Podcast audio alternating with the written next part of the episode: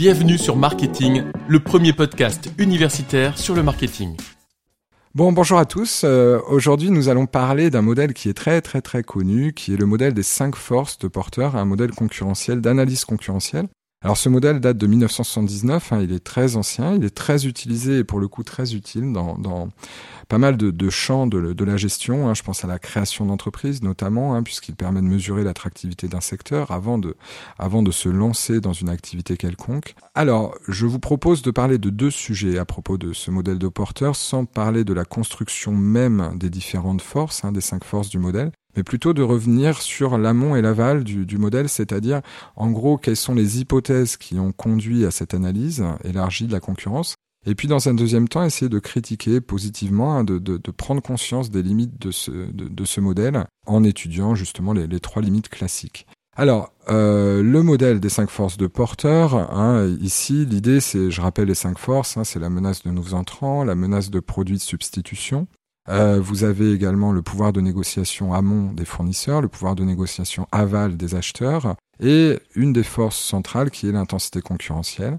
Donc ça, c'est le modèle originel avec cinq forces et dans les années 90, ça a été euh, ajouté la force euh, intitulée le rôle des pouvoirs publics qui peuvent avoir un impact, bien entendu, sur euh, les enjeux concurrentiels au sein d'un domaine d'activité. Alors, sur les hypothèses classiques, ça c'est intéressant. N'oublions pas que Michael Porter, au départ, est un économiste industriel. Hein, et donc, euh, malgré euh, le fait que ce modèle soit beaucoup utilisé en, marketing stratégique, en stratégie d'entreprise, hein, il faut voir en fait que ce modèle, l'hypothèse de base hein, chez Porter, c'est que l'objectif euh, initial de la firme, c'est la maximisation du profit, donc la profitabilité, la rentabilité. Et donc, dans les hypothèses initiales, c'est de dire, voilà, une entreprise a cet objectif de maximisation du profit, et l'analyse de Porter découle de l'hypothèse suivante, c'est que pour faire du profit, en fait, il faut à une firme un avantage concurrentiel. Et ça va même au-delà de ça, hein, puisque pour lui, l'avantage concurrentiel est la seule source de profit. Voilà. Donc en fait, le raisonnement ne démarre pas par l'avantage concurrentiel. L'avantage concurrentiel est un moyen pour générer euh, le, profit dans la firme. À partir de là, la vraie nouveauté, c'est que le questionnement de Porter, ça a été de dire qu'est-ce qui peut entraver euh, la création d'un avantage concurrentiel pour une firme dans un secteur donné. Et donc la vraie plus-value de l'analyse des cinq forces, c'est de dire, voilà, il n'y a pas que l'environnement concurrentiel immédiat au sein d'un domaine d'activité qui va entraver la création d'avantages concurrentiels pour la firme, mais bien des forces qui peuvent être extérieures au domaine d'activité stratégique audace. Et donc là-dedans, si on scanne un peu les cinq forces, on s'aperçoit qu'il y a un intrus. L'intrus, c'est l'intensité concurrentielle, qui est la seule des cinq forces qui soit intrasectorielle au final, et toutes les autres forces, rôle des pouvoirs publics, menaces de nouveaux entrants, etc., sont des forces externes, alors soit dans la filière en ce qui concerne les fournisseurs et les acheteurs, soit des menaces potentielles à venir pour les produits de substitution, les nouveaux entrants, ou soit un, on va dire un, pouvoir étatique qui pourrait peser sur les enjeux sectoriels.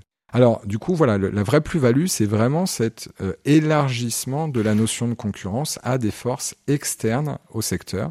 Et la justification derrière, c'est que plus ces forces pèsent sur les entreprises d'un domaine d'activité, plus il sera compliqué pour ces entreprises de générer un avantage concurrentiel et donc des bénéfices quelconques, un profit quelconque, etc.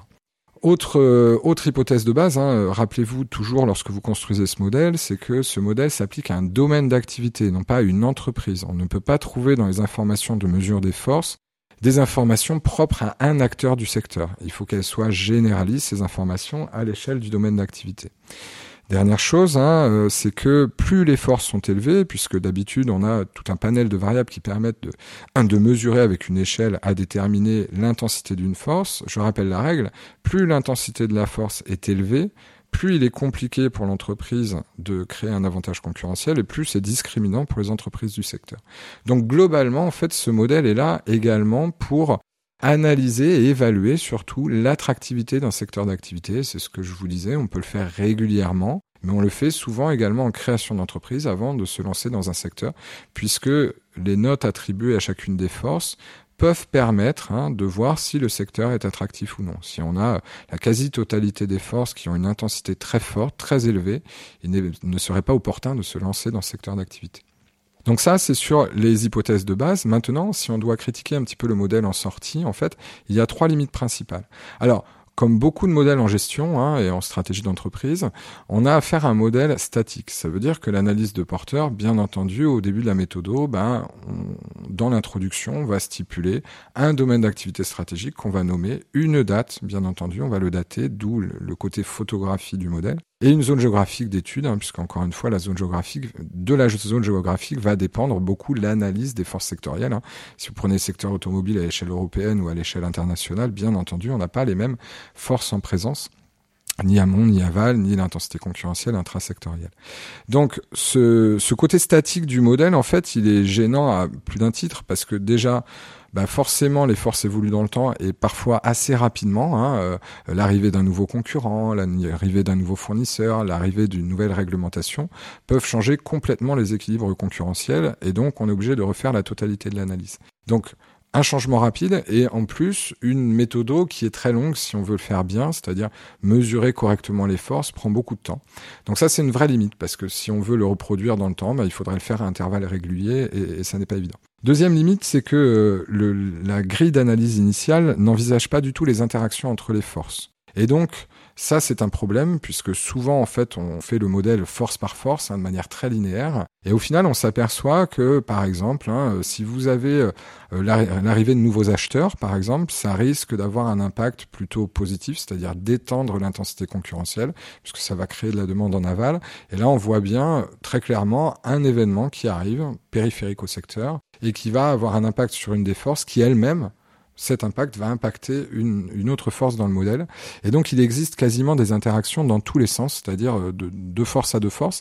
Et on peut même trouver des interactions en cascade, c'est-à-dire une force qui va en impliquer, impliquer la variation d'une autre, puis encore une autre, etc. Donc il est important d'avoir ça en tête et notamment de connaître cette limite pour pouvoir, dans le commentaire, alimenter par l'analyse de ces interactions entre les forces.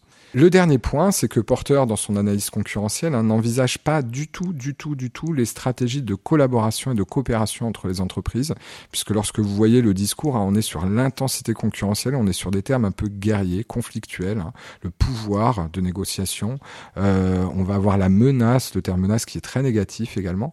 Or, vous le savez, toutes les entreprises, en tous les cas les grosses sociétés, sont pétries d'alliances, de, partenariats. Je rappelle, les alliances, c'est entre concurrents, les partenariats sont entre entreprises de DAS différents. Et donc, si vous prenez hein, toutes les grosses entreprises, dans tous les cas dans le périmètre français, euh, sur le CAC 40, chacune va avoir euh, des centaines et des centaines d'accords de partenariat ou d'alliances. Ça va du co-branding simple à la sous-traitance, à d'autres types d'accords. Et en fait, ça, le modèle d'analyse même de Porter, qui résonne comme étant euh, un modèle frictionnel en fait entre les, relations entre entreprises, ne permet pas d'envisager ce type de coopération entre les acteurs. Alors entre les acteurs au sein du domaine d'activité, mais au final également entre les acteurs des filières. Ça veut dire que, euh, je ne sais pas, si j'ai un partenariat avec un sous-traitant en amont chez un fournisseur, c'est très compliqué de le mettre dans la grille d'analyse, puisque d'un côté on a l'intensité concurrentielle du domaine d'activité, et de l'autre le pouvoir de négo des, des, des, fournisseurs. Et donc ça va venir biaiser l'analyse de ces deux forces. Vous voyez la relation entre les deux types d'acteurs sur le tout au long de la filière. Voilà pour les trois limites du modèle de porteur et puis euh, les, hypothèses de base du modèle. Merci pour votre écoute. Pour nous aider, pensez à vous abonner et à nous laisser 5 étoiles. À très vite